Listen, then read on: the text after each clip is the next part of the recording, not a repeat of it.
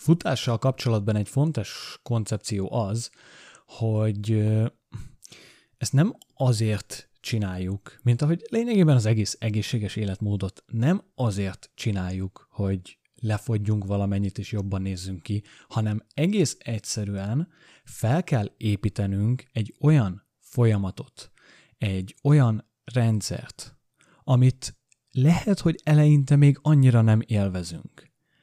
De első körben fontos, hogy ne utáljuk azt, amit csinálunk. Tehát első körben el kell kezdeni pici lépésekben apránként megszeretni bizonyos részeit annak, amit csinálunk. Konkrét példa futással kapcsolatban. A legtöbben azért nem szeretnek futni, nem azért, mert úgy születtek, hogy nem szeretnek futni. Gyerekként a legtöbben szerettünk futni. Valami történt az általános iskolában, középiskolában, lehet, hogy akkor nem voltunk jó futók, elkezdtük magunkat másokkal hasonlítani, nem szerettük ezt csinálni, mert mások jobbak voltak benne, vagy a tanár büntetésből futtatott minket, így a futáshoz elkezdtünk egy rossz érzést kapcsolni, és azóta pedig mondjuk arra használtuk a futást, hogy na, én szeretnék lefogyni, és igazából ez csak egy szenvedés, a fogyás a kívánatos cél érdekében, és így álltunk a futáshoz, tehát minden tekintetben a futást azt valami szükséges rosszal kötöttük össze. Ehelyett Plusz, még hozzáteszem azt is, hogy amikor kimentünk futni, akkor túl gyorsan futottunk, ami vagy sérüléshez vezetett, vagy túlzott fáradtsághoz, maga a futás volt szenvedés, stb. stb. Ehelyett, hogyha úgy kezdenénk el felépíteni az adott futásainkat, akár csak heti egyet, vagy heti kettőt, ahol nyugodtan bele sétálunk, nem egósan futunk. Tehát nem azért futunk gyorsan, hogy megmutassuk, hogy mi tudunk gyorsan is futni. Nem, hogyha nem futottál három éve, akkor, akkor nem úgy kell kezdeni a futást, hogy elkezded gyorsan futni hogyha magasabb tudatosságot hozol az egészbe. Ha veszel például egy púzusmérő melkaspántot, elkezded látni a fejlődést.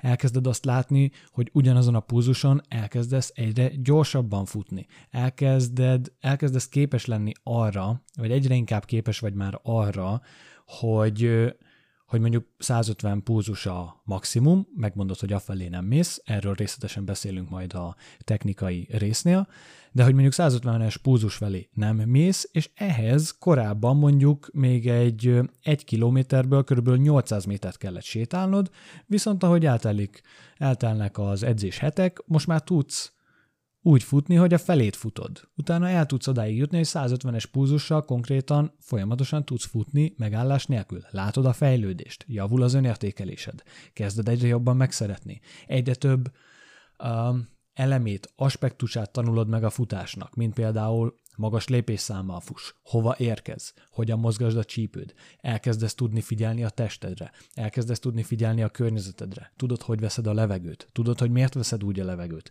egyre magas, magasabb tudatossági szinten vagy, tovább nő az önértékelésed, egyre jobban várod a futásokat.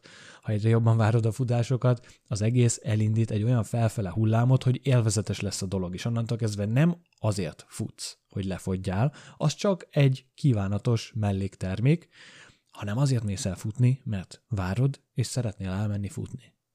Ennyi. Ezt, ezt a hozzáállásbeli változást, identitás változást kell, nem szeretem a kell szót elérned, de e felé kell törekedni. E felé haladunk, e felé megyünk, hogy egyfajta identitás váltás alakuljon ki, méghozzá úgy, hogy te egy olyan ember vagy, aki szeret elmenni futni, mert szereti, tiszteli a testét, megadja neki uh, ezt a dolgot, hogy a futással hetente egyszer-kétszer nagyon erősen javítod az aerob kapacitásodat, uh, ezáltal sokkal hosszabb életre, hosszabb, egészségesebb életre számíthatsz, plusz, ahogy tanulsz a futásról, minden egyes futással egyre mélyebb meditációba tudsz menni. Ezt azért természetesen úgy értsd, hogy lehet, hogy az egyik futásodébb rossz lesz, és ez is azért hullámzik, de úgy mondom, hogy a hónapok, főleg évek során azt fogod észrevenni,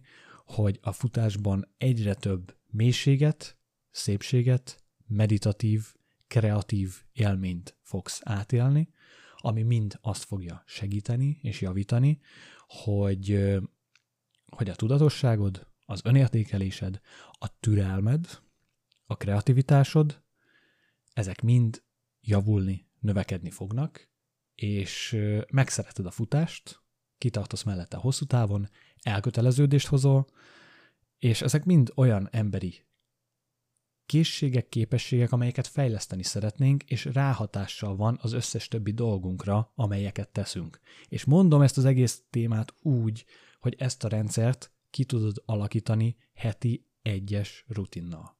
Heti egyes rutinnal lehetséges ezen folyamatosan haladni és dolgozni.